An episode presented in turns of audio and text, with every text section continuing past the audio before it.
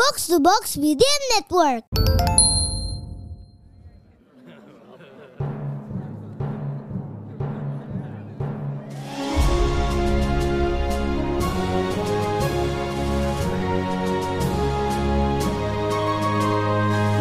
Perhatian, perhatian. Dongeng Paman Geri akan segera dimulai. Semua anak dipersilahkan untuk berkumpul.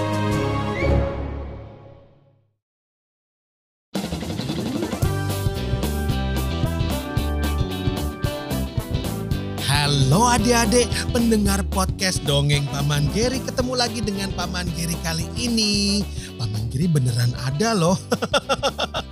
Ada yang menyangka Paman Geri cuma suara. Gak apa-apa Karena yang penting kalian senang mendengar ceritanya.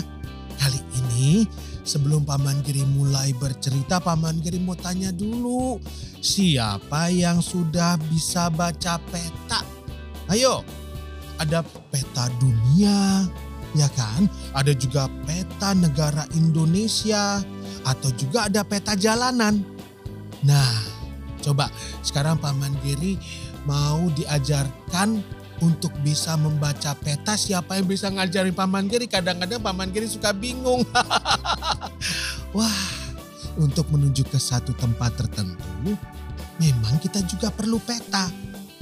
Tapi kali ini ceritanya tentang seekor keledai yang takut nyasar untuk bisa pergi ke satu tempat. Kita bantu yuk.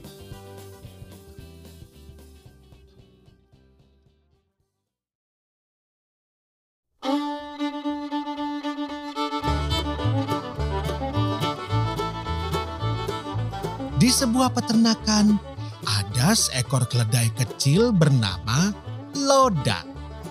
Loda tinggal di peternakan itu bersama ayah dan ibunya.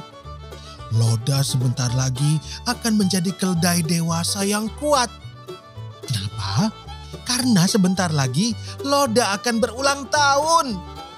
Di ulang tahunnya nanti, untuk pertama kalinya, Loda boleh menarik kereta Pak Tani. Sejak kecil, Loda melihat semua keledai di peternakan digunakan sebagai penarik kereta Pak Tani untuk membawa hasil peternakan ke kota. Menurut Loda, pekerjaan itu sangat mulia dan ia ingin sekali bisa menarik kereta. Ulang tahun Loda tinggal beberapa hari lagi. Loda sudah tidak sabar menanti datangnya hari itu. Ia bahkan sudah menghafalkan rute dari peternakan ke pasar.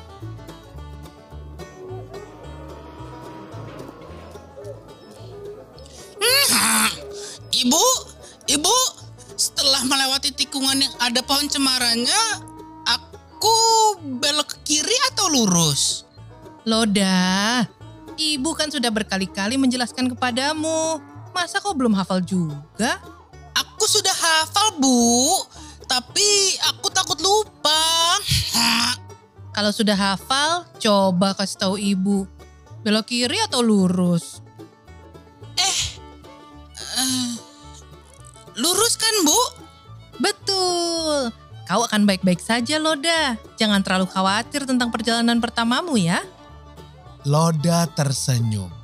Ibu memang paling tahu apa yang dirasakannya. Loda sangat bersemangat, tapi juga sangat takut. Bagaimana kalau perjalanan pertamanya jadi berantakan? Bagaimana kalau ia lupa rutenya?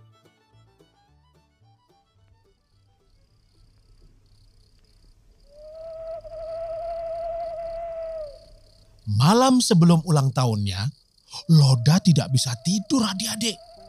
Dia terlalu bersemangat dan ingin hari esok itu cepat-cepat datang. Loda kembali mencoba mengingat rute. Melakukan sedikit peregangan otot. Hmm, Dan juga mencoba sepatu keledai yang akan dipakainya besok. Lurus. Ke kanan di tikungan. Pohon cemara lurus lagi. Eh... Ih, kok gak bisa diem ya? Huh, aku sedang berusaha tidur tahu. Eh, siapa itu yang bicara? Aku, nih aku ada di atap kandangmu. Coba mendongak sedikit. Laba-laba, maafkan aku mengganggu tidurmu. Hanya sedang menghafalkan rute. Rute ke pasar kan? Ah, mudah sekali. Aku sudah puluhan kali ke sana. Wajah Loda langsung berubah. Laba-laba sudah sering ke pasar. Kalau besok laba-laba ikut dengannya di kereta, wah, ia tidak perlu khawatir tersesat. Loda pun meminta tolong pada laba-laba untuk ikut bersamanya besok dan laba-laba setuju. Asik, Loda lega sekali. Sekarang ia bisa tidur nyenyak.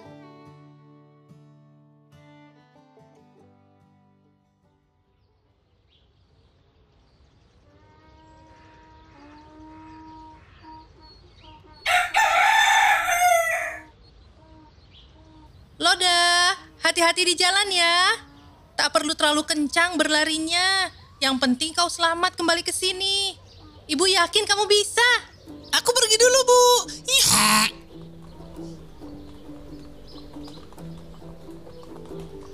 Dan Loda pun berangkat. Ia berlari dengan tenang karena ia tahu si laba-laba ada di kereta itu untuk membantunya. Tapi adik-adik ingat nggak? Si laba-laba kan bilang, selama Loda masih ingat rutenya, ia tidak boleh meminta tolong pada laba-laba. Kalau ia tersesat, baru laba-laba akan memberitahu jalan yang benar. Makanya, sampai sekarang tidak terdengar suara laba-laba. Pasti karena ia sedang mengamati saja tanpa bicara.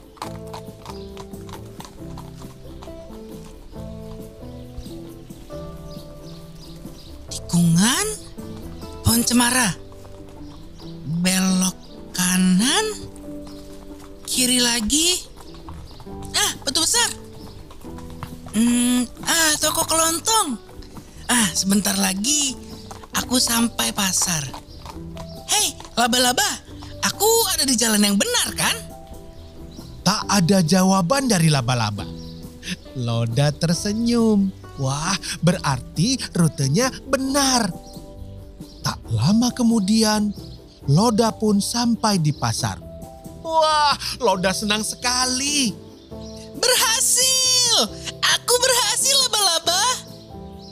Laba-laba? Laba-laba? Kau di mana?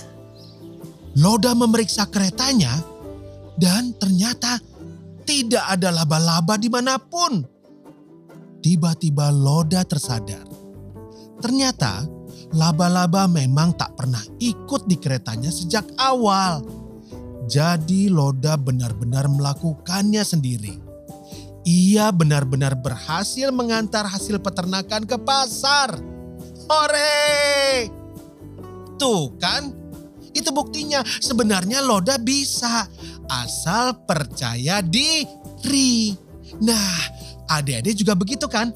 Kalau sedang menghadapi tes atau juga ujian di sekolah, asalkan sudah melakukan persiapan dengan baik, ditambah dengan percaya diri, kalian pasti bisa.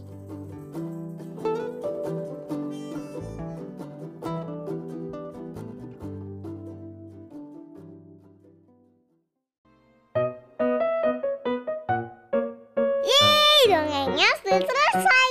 Jumpa lagi di dongeng Paman Geri selanjutnya.